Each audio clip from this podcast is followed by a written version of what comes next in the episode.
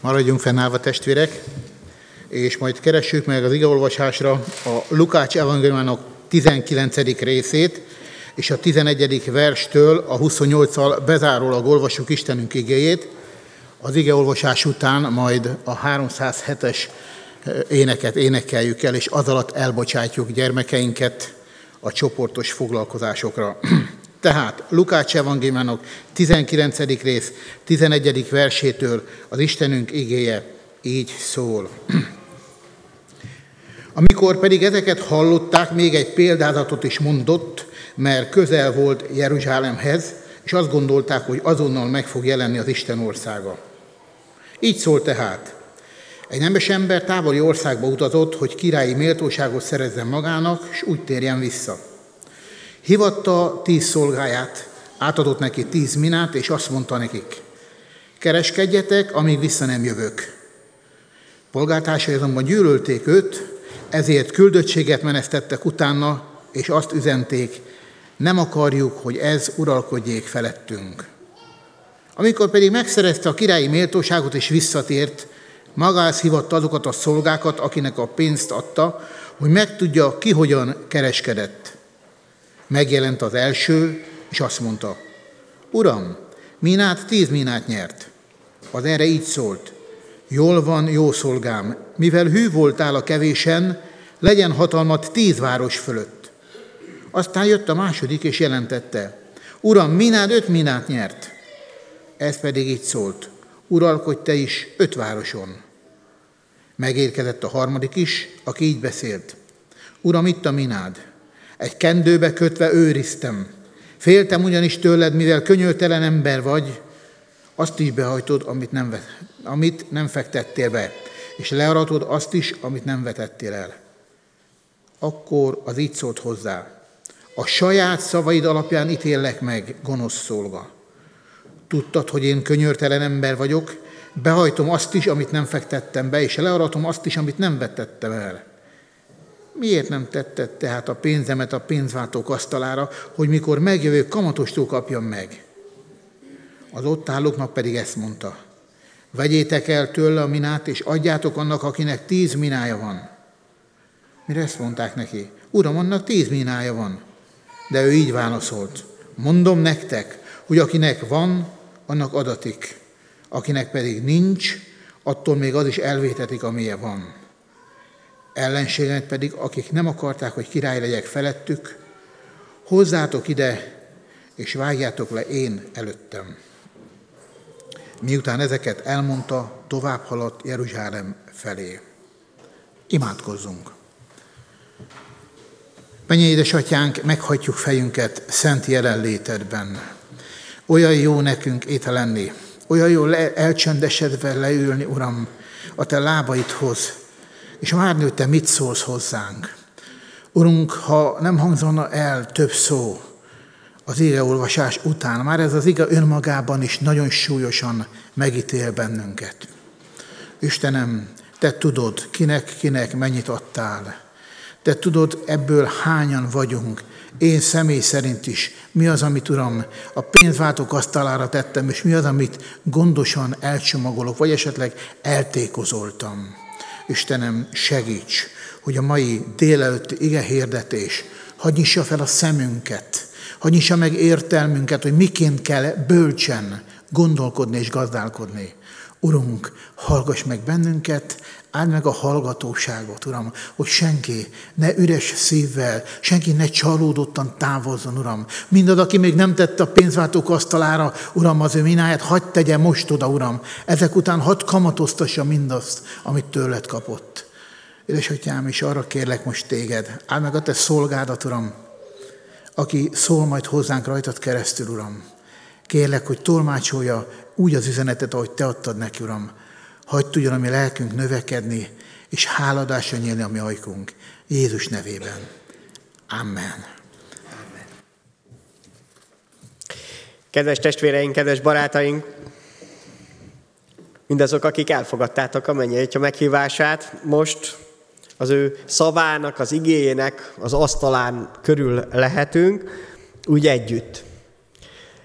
Erre készülünk is, hiszen a mennyben sem külön kis cellák lesznek, amiben majd magányosan éldegélhetünk, hanem úgy tűnik, mintha egy hatalmas közös eh, dicsőítés, éneklés lenne Isten körül.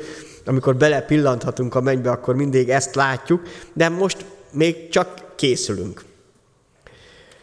Az a történet, amit felolvastunk, annak két dolgot szeretnék előzményeként, háttereként elmondani. Egyrészt hallottunk egy olyan pénznemről, egy olyan súlymértékről, a mínáról, amit manapság már nem használunk. És ezért egy kicsit mindig le kell fordítani. Van egy nagyon hasonló példázata Jézus Krisztusnak, amikor a talentumokról van szó, és több ponton is különbözik, nem csak abban, hogy a talentumról van szó, hanem a mináról is, hanem ott különböző mennyiségben kap valaki ilyen ajándékot, talentumot, itt meg mindenki ugyanannyit eh, kapott, de hogy mennyi is ez a mina, hát nehéz magyar, mai viszonyokra lefordítani ezt, azt tudjuk, hogy ez közel egy kilogramnyi ezüstöt, vagy éppen aranyot, aranyat eh, jelentett, ami azt jelenti, hogy mindenképp több milliós nagyságrendű összegről lehet beszélni a mai viszonyoknak megfelelően is, vagyis egy olyan összegről, amivel már jól kell tudni gazdálkodni.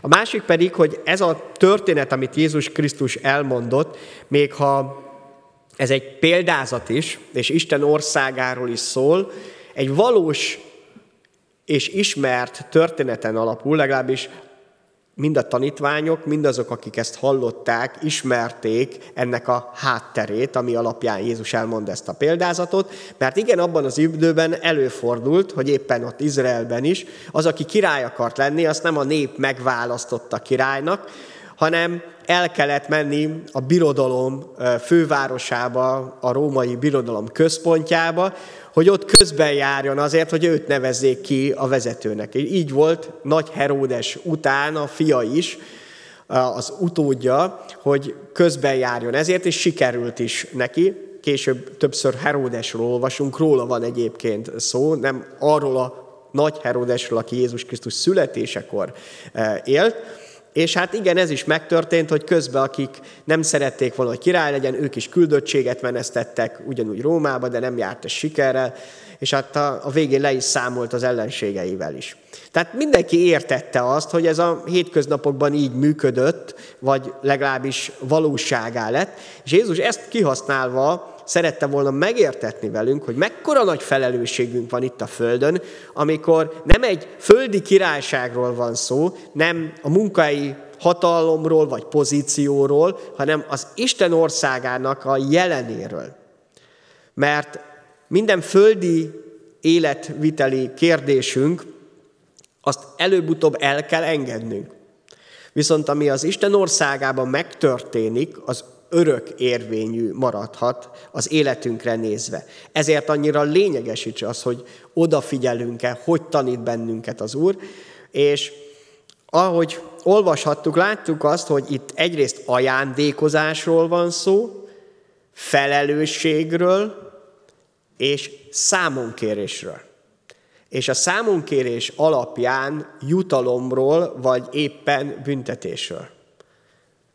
És mindezek az életünkben is valóságos részek, és valóságossá van, lettek már, és lesznek. Ezért annyira fontos, hogy ehhez igazítsuk a hitünket is először, és magát az életünket is. Néha pont az a baj, hogy a hitünk teljesen téves alapokon áll. Egy helytelen gondolkodásban, hitben élünk, mind ahogyan a példázatban láthattuk, hogy aki kapott egy minát, és elrejtette, úgy gondolja, hogy ez teljesen jó lesz. Érezte, hogy nincs minden rendben ezzel, de mégis ezt tette. És utána még meg is indokolja ezt. Egy teljesen hamis elképzelés alapján élte az életét, sajnos tragédia lett a vége. Na ezt kéne elkerülnünk, hogy egy nagyon sajátos, vagy a saját igazunkat talán tartalmazó hitben gondolkodjunk, de a végén, és közben érezve az, hogy valahol, valahol nem teljesen jó ez, és a végén úgymond a számadásnál döbbenjünk rá, hogy, hogy ez nem volt jó. Nem kéne majd az Isten szín előtt, amikor ott állunk, rádöbbennünk, hogy elrontottunk mindent. Hogy nem használtuk ki azt, amit az Istentől kaptunk. Hogy itt volt egy földi életünk, és egyszerűen eltékozó, elpazaroltuk.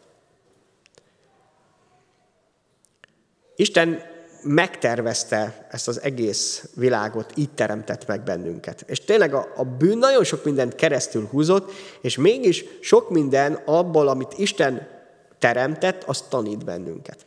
Például a földi életünket hogy képzeljük el a mennyei élethez képest? Nehéz. Még azt elképzelni is, még megálmodni is nagyon-nagyon nehéz.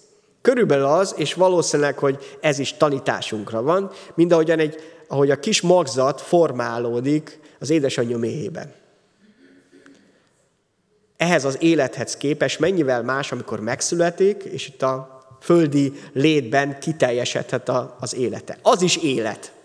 Ott a mélyben. Ott is valóságosan megél sok mindent, de mennyivel kevesebbet, mint amikor megszületik. Az egy sokkal rövidebb időszak, mint amit az élete tartogathat számára. Rengeteg dolgot nem lát, tapasztal, csak ott belül lehet. Valami ehhez hasonló a föld életünk is. Élünk, de még nem a teljes életet élünk. Körbevesz bár bennünket Isten szeretete, de még nem a családunkkal együtt élünk, még nem teljesedhet ki az életünk, és igen, Istennel együtt lesz ez teljes valósággá. Amit most még csak nehezen tudunk elképzelni, mint ahogyan egy magzat azt még elképzelni se tudja, hogy milyen lehet majd megszületni, még azt se tudja, hogy meg, fog, meg hogy fog megszületni, hanem egyszerűen csak formálódik, és él azokkal a lehetőségekkel, ami ott a mélybe adatik számára. Hihetetlen más, amit még megtapasztalhatunk Istenben. Annyival több, és annyival teljesebb. Erről beszél a Biblia, amikor örök életről szól. És Isten ezt készítette el számunkra. Mind ahogy a gyermek számára is nem csak az anyabébe való formálódás, a magzati lét az élet, hanem a teljes élete. Nekünk is. Ez az, amire megteremtett bennünket az Úr. És ezt veheti el tőlünk, az istentelenségünk, a hitetlenségünk, az, hogyha nem vagyunk hajlandóak az Istennel együtt tervezni és gondolkodni. Az az igazság, hogy nagyobb ajándékot kaptunk az életünkkel, mint amit el tudnánk képzelni, mint amit el tudnánk gondolni. Vannak iszonyú önző emberek, akik maguknak szeretnének itt a földi életben mindent, sőt, talán olyan beképzeltek is, akik nagyon sokra tartják önmagukat, és hát szinte úgy gondolják, hogy ők Istenek itt a, a, a földi életben is. Nincs olyan büszke, gőgös, beképzelt ember, aki felül tudná képzelni azt magában, hogy milyen csodát és hatalmat kaptunk az Istentől lehetőségeket az életünkre nézve. Egyszerűen Isten sokkal többet tervezett, gondolt velünk kapcsolatban, mint amit az emberi életben a legbüszkébb, leggőgösebb, legbeképzeltebb ember is el tudna magának képzelni.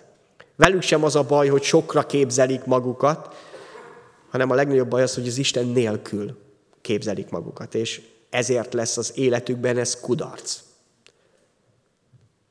És vannak azok, akik pont ellenkezek, nagyon úgy gondolják, hogy az életük nagyon keveset ér, főleg másokhoz viszonyítva, nagyon keveset kaptak, szinte semmit nem kaptak, és a legkisebb dolognak is tudnának örülni, önmagukat is leírták. Jézus beszél egy ilyen történetről, egy példázatról, amikor egy koldus ember, egy lázár, aki semmit sem ért el az életben, mégis aztán kiderül, hogy Isten valami csodát tervezett vele. Olyan hatalmas ajándékot kapott, ott lehetett az Istennel együtt Ábrahám közelébe, kebelén, amit el se tudott képzelni. Neki az képzelőjére addig tartott, hogy de jó lenne a maradékból, a kidobott ételből valamit kapni. Ez volt az elképzelései, ne továbbja. Isten sokkal többet tervezett ennél. És bármit is képzelsz önmagadról, vagy vannak vágyaid, Isten ennél sokkal hatalmasabbat képzelte. És ezért annyira nagy nagyon fontos, hogy megismerd Jézus Krisztus által, mert nélküle nem működik, az, az Istennek a tervét. Ezért olyan fontos az, hogy közel kerülj az Isten akaratához, az ő vezetéséhez, hogy valóságá váljon mindaz, amit az Isten eltervezett. Mózes első könyvének az elején olvasunk arról, hogy hogyan is tervezett, álmodott meg bennünket az Isten, mire nézve. Azt mondta, hogy alko- azt mondta Isten, alkostunk embert a képmásunkra, hozzánk hasonlóvá, uralkodjék a tengerhalain, az égmadarin, a jószágokon, az összes vadállaton, és az összes csúszómászon, amely a földön csúszik, mászik, megteremtette Isten az embert a maga képmására, Isten képmására teremtette, férfivá és nővé teremtette őket, Azután megáldotta őket, Isten is ezt mondta nekik, szaporodjatok, sokasodjatok, töltsétek be a földet, és hajtsátok uralmatok alá. Uralkodjatok tengerhalani, az égmadaron és szárazföldön mozgó minden élőlényen. Egy különleges ajándékot és felelősséget kaptunk. Még csak nem is az, hogy uralkodhatunk, ezt valahol értjük és érezzük. Hiszen így élünk a Földön, ilyen ezzel az uralkodással, hanem az, hogy az Isten képére és hasonlatosságára lettünk teremtve. Ez az a különleges ajándék, ami nem itt a Földön lesz még teljes az életünkben, hanem csak az Atyával együtt, csak a Teremtő Istennel együtt. Benne tud kiteljesedni. Ettől választ el bennünket, amikor mi csak önmagunkban gondolkodunk Isten nélkül. Amikor elhagyjuk az Urat, amikor nem foglalkozunk vele, Jézus Krisztus azért jött el, hogy erbe hívjon be bennünket. De természetesen érezhető az, hogy ebbe benne van az ember felelőssége is. Az, amit nekem kell ebből látni. Isten megajándékozott, nekem pedig felelősségem az, hogy ezzel az ajándékkal mit kezdek. És igen, ezért számon kérhető vagyok. Az ajándék miatt is, és a felelősség miatt is.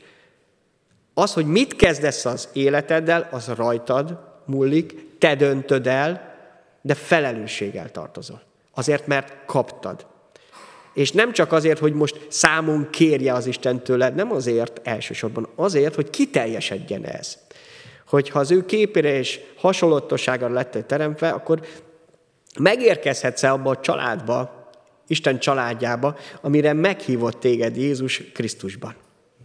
Egy különleges segítséget kaptunk, kapunk folyamatosan felülről. Ézsás 40, 31-ben olvasuk, azt hiszem nem csak nekem jelent sokszor ez bátorítást, de akik az Úrban bíznak, erejük megújul, szárnynak kellek, mint a sasok, futnak, nem lankadnak meg, járnak, és nem fáradnak meg. Erejük megújul.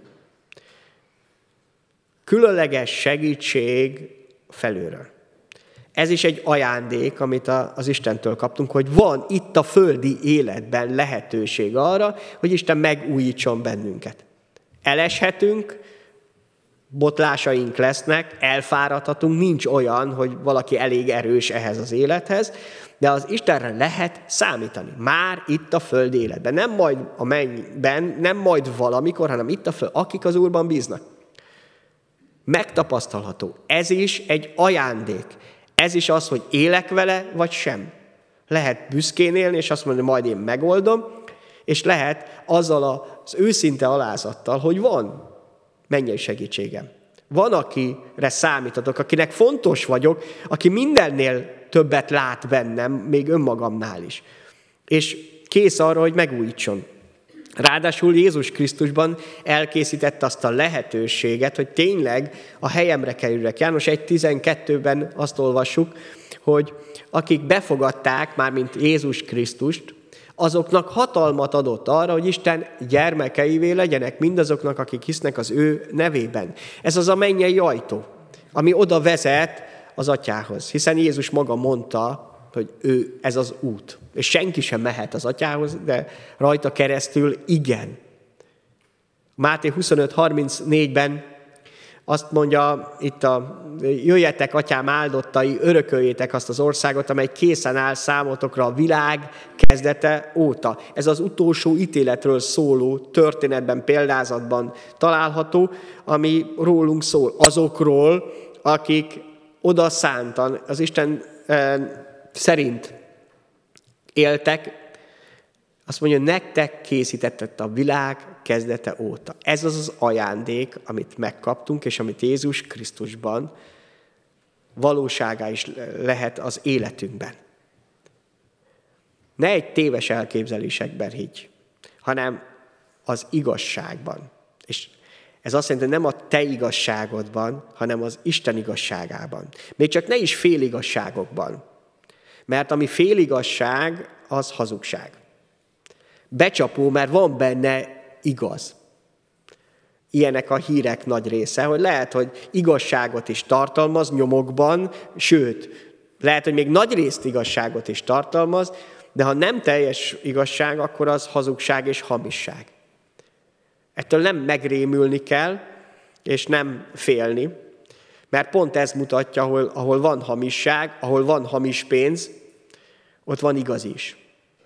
Attól, hogy van hamis pénz, az nem félnünk kell attól, hogy, hogy egyáltalán a pénzzel bánjunk, vagy fizessünk valakor tudjuk, akkor van igaz. Hamisat azért csinálnak, mert van olyan igazi, amit le akarnak másolni, aminek az értékével vissza akarnak élni. Így úgy az életünkben is, amíg az Isten valósága, igazsága jelen van, addig lesz hamisság is. Lesznek olyanok, amikor akár a hitet, akár Isten igazságát megpróbálják a maguk formájában használni, meghamisítani. Ilyenek a féligasságok. És ebben a példázatban, amit említettem, az, aki nem jól használta ezt, a pénz, ezt az vagyont, ezt az összeget, amit kapott. Ilyen féligasságokban hitt. És ezzel áltatta magát. A legrosszabb az, hogy, hogyha áltatjuk magunkat ilyenekkel, de hát Isten számon fog kérni, és mi, micsoda rossz dolgok lesznek e, e, az életünkben. Kell, én csak élem a magam életét, hiszen ez az ember is pont erre összpontosított. Ilyen hamisságok az életünkben az, hogy hát most kell kihasználni minden lehetőséget, most élünk, a holnap az teljesen bizonytalan. Ézsaiás könyvének 22. rész 13. versében így olvassuk, de csak Vigasság és öröm van, marhát vágnak, jól tölnek, falják a húst, isszák a bort, együnk, ígyunk, mert holnap úgy is meghalunk. Itt a ma ezt kell kihasználni, a holnap az teljesen bizonytalan. Mi lesz az életünk után, meg egyáltalán holnap, ezt nem tudjuk. Most kell ezt kihasználni, ha kell önző módon is. Van-e igazság ebben? Igen, van. Mármint az, hogy Isten arra teremtett meg bennünket, hogy élvezzük az életet. Hát azért adott ételt, italt, hogy annak a jajval éljünk. Hogyha dolgozol keményen, pénzt keresel, lehetőségeket teremtesz magadnak, akkor avval hálaadással élhessél. Ez az igazság benne. A hazugság az, hogy van holnap. És lehet, hogy meghalunk, de az nem a vége lesz, hanem lesz számunkérés. És nem mindegy, hogy mit tettünk. Istennel vagy Isten nélkül. Jézus pont egy példázattal hozzá ez közel hozzánk, hogy egy gazdag ember, aki így gondolkodott, meghalt tényleg, mert eljött ez a pont, és Isten számon kérte arra, hogy és azt kellett kimondani, hogy bolond gazdag, mert nem az Isten szerint tervezte és rendezte be az életét, hanem a saját elvárásai, kívánságai szerint. Ha nem látom és tudom azt, hogy Isten elé, elé állni, akkor úgy élek, ahogy én akarom. Ha tudom, hogy elé állok, akkor vele együtt szeretném élni, hogy az életem teljes legyen, hiszen nem csak ebbe a földi életbe kell, nem csak itt visszatérve az eredeti példához, az anyomében kell mindent megélnünk, hát sokkal több vár ránk. És nekünk pont emiatt kell odafigyelnünk a mennyei atyánkra. Van holnap, és van a halál után is életünk. A másik az ilyen féligasság, hogy igazából csak magunkra támaszkodhatunk. Magunkba kell bíznunk, magunkba kell hinnünk, és akkor majd, majd sikerülni fog. Jeremás könyvének a 17. része ezt mondja, ezt mondja az Úr, átkozott az a férfi, aki emberben bízik, és testi támaszkodik, az Úrtól pedig elfordul a szíve. Olyan lesz, mint a bokor a pusztában, nem remélet a jövőtől semmi jót, kövek között tengődik a pusztában a sikes, lakatlan földön. De áldott az a férfi, aki az Úrban bízik, akinek az Úr a bizalma. Mert olyan lesz, mint a víz mellé ültetett fa, amely a folyó gyökereig ereszt gyökereit. Nincs mitől félni, ha eljön a hőség, lombja üdezöld marad, száraz esztendőben sem kell aggódni, a szüntelenül termi gyümölcsét. Tényleg csak magunkra támaszkodhatunk? Mi ebbe az igazság? Az, hogy tényleg Isten felelősséggel bízott meg. Hogy van feladatunk, nem háríthatjuk a saját munkánkat, felelősségeinket másokra. Nem úgy van, hogy nekem könnyebb legyen, ezért a másikat jól megpakolom még. Gondoljunk csak a házasságunkra. Sok házasságban ez a nehézség, hogy lehet, hogy az egyik fél húzza az igát, a másik meg inkább a könnyebb részt választja, és, és még pakol a másikra. Vagy a munkahelyen, amikor valaki egyszerűbben szeretne lenni, inkább másokat terhel a saját munkába. Igenis, Isten arra bizott meg, hogy a feladatunkat elvégezzük. Mindegyikünket úgy teremtett, hogy terheket tudjunk viselni. Még a, az áldott állapot is, amikor uh, várhatjuk a gyermekünket, úgy is néha kifejező, hogy terhes valaki, mert van terhe ezzel, ezzel együtt. És igen, úgy teremtett meg az Úr, hogy terheket tudjunk viselni. Mint egy hajó, aminek megvan az, hogy mennyi terhet viselhet el. Úgy ter- tervezték, hogy terhet tudjon viselni, meg lehessen rakni. Nem az a helyes, amikor üresen megy, hanem amikor terheket viselhet. Persze van, amikor túl terhelnek valakit, és akár belesüllyed, vagy elsüllyed ebbe, de igenis ezeket a terheket nekünk viselnünk kell, mert így teremtett meg az Úr. De, és itt jön az, hogy ez nem egyedül kell megtennünk. És nem önmagunkért, és nem önmagunknak, hanem azt mondja, hogy aki elfordul az Úrból, az az átkozott. Aki nem bízik közben abban, hogy az Isten a tenyerén hordozza. Hogy az Isten terheit viselheti közbe. Nem a magáét csak. És hogy azok a terhek, nehézségek, örömek, az egybe áldások is. Hogy hálaadással hogy egy születendő gyermek nem csak teher, hanem áldás is egyben. Hogy a munkánk nem csak fáradtság és vesződés és izzadság, hanem áldás is, hogy egyáltalán tudunk dolgozni és munkálkodhatunk. Hogy ebben meglátni az Isten jelen létét. Hogy nem csak magunkra számíthatunk, hanem azért mi mennyei atyánkra is. A halál mindent elvesz tőlem, legalábbis nagyon sokan így gondolkodnak. Máté 6, 19, 20-ban ezt olvassuk. Ne gyűjtsetek magatoknak kincseteket a földön, ahol a moly és a rozsda megemésztés, ahol a tolvajok betörnek és ellopják, hanem gyűjtsetek magatoknak kincseket a mennyben, ahol sem a moly, sem a rozsda nem emészti meg, és a, ahol a tolvajok sem törnek be és nem lopják el. Igazság van ebben, hogy a halál mindent elvesz tőlem. Legalábbis mindent, mindent, amit nem az Isten országában gyűjtötte. Végig gondolhatod az életedet. Minden, amit nem az Isten országában vagy kezébe tettél, az tényleg elveszi tőled majd a tested vége. Lehet, hogy a gyermekeidre ráhagyhatod, meg az unokáidra is, és ez is nagyszerű dolog, de tőled elveszi. Viszont mindaz, amit az Isten kezébe tettél, tőle vettél el, úgymond az Isten országába gyűjtöttél, az örök érték marad meg. Tehát egyrészt van igazság benne, hogy sok mindent elvesz, de még egy igazából hazugság. Mert nem igaz, hogy nem lehet úgy élni itt a Földön, hogy már az Isten dicsőítse az életed. Nem igaz, hogy csak önző módon lehet élni.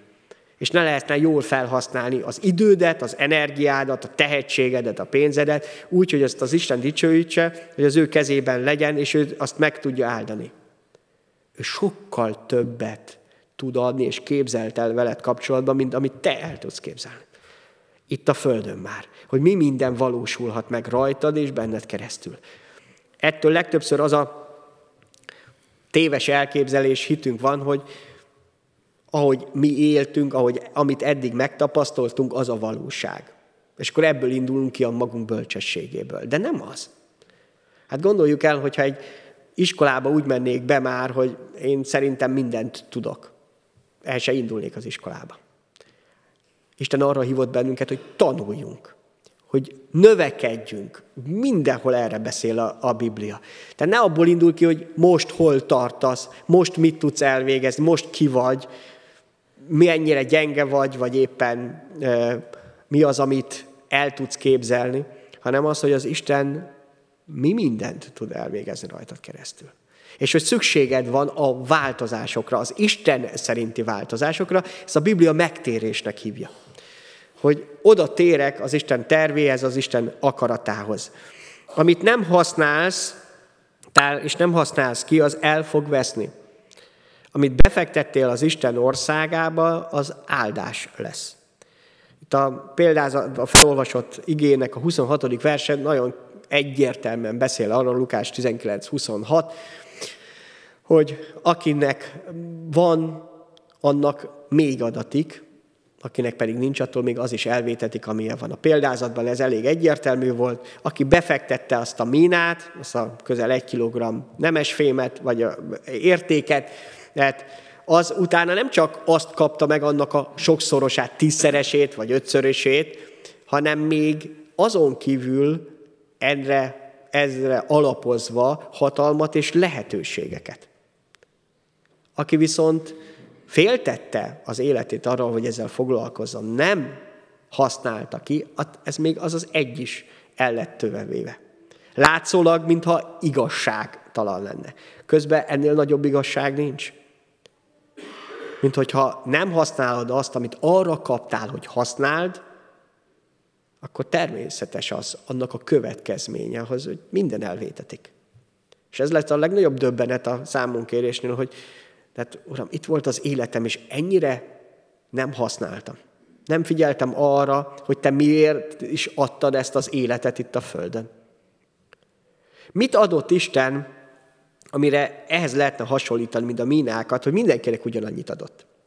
Mert a tehetségben nagy különbségek vannak, a lehetőségeinkben hatalmas különbségek vannak, azt, hogy valaki hova született, milyen lehetőségei vannak, ebben így ne hagyjon nehéz elképzelni, hogy, hogy mindenki egy és ugyanannyit kapott. Mi az, amiből mindannyian ugyanannyit kaptunk az Istentől, mint ajándéktól?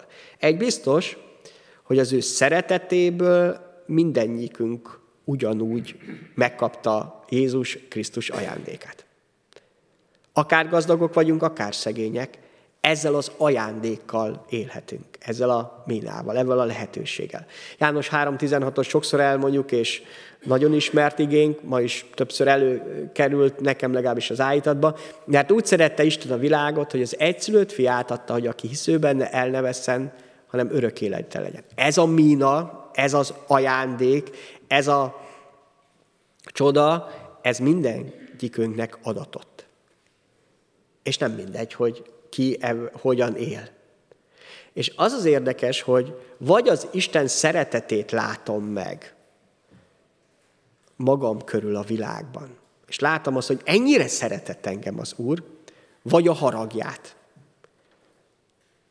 Ha nem veszem észre az Isten szeretetét, hogy ő ajándékozott meg, akkor pont ellenkezőleg egy igazságtalan vagy haragos Istennek élem meg, mindahogyan a példázatban az az ember, aki elrejtette azt a, a kincset. Nem használt, úgy élt, mintha nem lett volna a neki. Minek lett? Olyannak, aki igazságtalan vagy, onnan is aradsz, ahol nem vetettél, haragos vagy. Egészen furcsa szemüveget ad ránk, ha az Isten szeretetét nem Isten szeretet előtt nem nyitjuk meg magunkat. Ha csak emberi módon gondolkodunk, akkor az Istenről nagyon bután kezdünk el gondolkodni. Olyan téves dolgok kerülnek elénk, ami teljesen más, mint a valóság. Mind ahogyan pont ebben a, a példázatról szól volt. Ezért annyira fontos, hogy az Isten szeretetét annyira közel engedjem, mert úgy szeretett. Ez a mi ajándékunk. Az Isten ajándék, a kegyelmi ajándék az örök élet Jézus Krisztusban. Lukás 19.21-ben ugye ez van, a, amit mondtunk, hogy tudtam, hogy könyörtelen vagy, azt is behajtod, amit nem fektettél. Ennyire félre lehet érteni azt, hogy valakitől kaptam valamit, még ha csak a példázatban néznénk bele, hogy, hogy megbíztak valamivel erre meg, pont az ellenke. Nem a bizalmat látom, nem a lehetőséget, a szeretetet ebbe, hanem egy egészen más képet. Hányan vannak így, hogy Istenre így tekintenek? Féltem tőled. Könyörtelen vagy. Számon kérsz csak. És nem látom meg azt a csodát, azt a lehetőséget, azokat az ajándékokat, amiket egyébként megadott számunkra. És másik ebből fakadó ajándékunk, hogy ki, is lehetünk. Nem csak azt mondhatom el, hogy Paróci Zsolt vagyok, kik a szüleim, kik a nagyszüleim, milyen családhoz tartozom, mi a végzettségem, hanem valami sokkal többet, amit Jézus Krisztusban megkaptam. A római levél 8. rész 16.-17. verse ezt mondja, hogy maga a lélek tesz bizonságot a mi lelkünkkel együtt arról, hogy Isten gyermekei vagyunk, ha pedig gyermekek, akkor örökösök is, örökös Istennek és örökös társai Krisztusnak, ha vele együtt szenvedtünk, hogy vele együtt meg is dicsőjünk. Értette, hogy Istentől, Jézus Krisztusban, amit mondtuk, hogy ő az ő szeretetét, Isten szeretetében megkaptuk, azt, amivel mindegyik élhetünk, ezt a gazdagságot is megkaptuk. Hogy élhetsz Isten gazdagságával. Nem a saját gazdagságoddal, és ez a nagy különbség. Mert földi életemben vannak gazdagok és szegények. Ezt a különbséget Isten itt a földön nem fogja kiegyenlíteni, mert pont az önzőség miatt, a bűn miatt követ. Viszont kiegyenlítette azt, hogy mindannyian ugyanúgy élhetünk az ő gazdagságával. Itt a földön már, a mi kis befektetéseinkkel, mert mi az a kis befektetés, azt, hogy ezt a mínát e, nyert valamit, mind utána a példázat szerint, hogy öt város vagy tíz város fölött kapott hatalmat. Hatalmas különbség. Ki vagy te, hogy amikor tudod, hogy Isten gyermeke vagy, olyan örökségnek a tulajdonosa, még ha most nem is a tiéd, mert még itt vagy a, a földön teljesen, de már vele együtt élhetsz. Igazából kiderül, hogy semmit nem veszíthetsz itt az életben, ha az Istennek adod magadat teljesen, vele együtt élsz. Csak nyerhetsz. Azzal veszítesz, ha önző módon Isten nélkül, az ő tervei nélkül élsz. Ezért kell most már ebben jól élnünk. És őtőle kaptuk azt a békességet, megbocsátást és azt az elhívást, amire eh, megbízott bennünket. Korintusi levél második, második Korintus levél 5. rész 20. verse ezt olvas. Tehát Krisztusért járva követségben, mint a Isten kérne álltunk. Krisztusért kérünk, béküljetek meg az Istennel. Az Isten békességét megint mindegyikünknek ugyanúgy adta, azt is, hogy ezáltal megbocsátott nekünk Krisztusban, illetve az, hogy elhívott bennünket arra, hogy így a békességnek a követei legyünk. Erre meghívást és elhívást kaptál. Ez a tanítványi lét. Ez az, amiben Isten e, erőt is adott a Szentlélek által, hogy ebben éljünk, és ez az, amiben már itt a Földön is láthatjuk, hogy gyümölcsöt teremünk. A nagy kérdés az, hogy hogyan tudod és akarod odaszállni a ti, te javaidat az Isten országában. Most eddig annyit tettél, amennyit. De az a kérdés, hogy a következő időszakban kész vagy-e arra, hogy az Istennek tényleg oda tedd, és ha neked nincs elég ötleted rá, mit mondod, hogy oda kellett volna adni a pénzváltók asztalára, segítséget kellett volna kérni, és segítettek volna. És az is már azt jelentette, hogy foglalkozol vele. Akkor kér segítséget. De egyet ne tegyél. Úgy élni, mintha nem lenne Istentől kapott kincsed és ajándékod. Hogy azt szépen megőrizgeted, elteszed magadnak, és éled egyébként a saját életedet. Hogy Isten enged, hogy változtasson, mert amikor vele foglalkozol az ő dolgaival, akkor te is változni fogsz. Azt, amit most el sem tudsz képzelni, olyanokat tud majd az életedben, a családod életében megvalósítani. Bátran használd azt, amit az Istentől eh, kaptál, gazdálkodj jól a megkapott lehetőségeddel. Amen.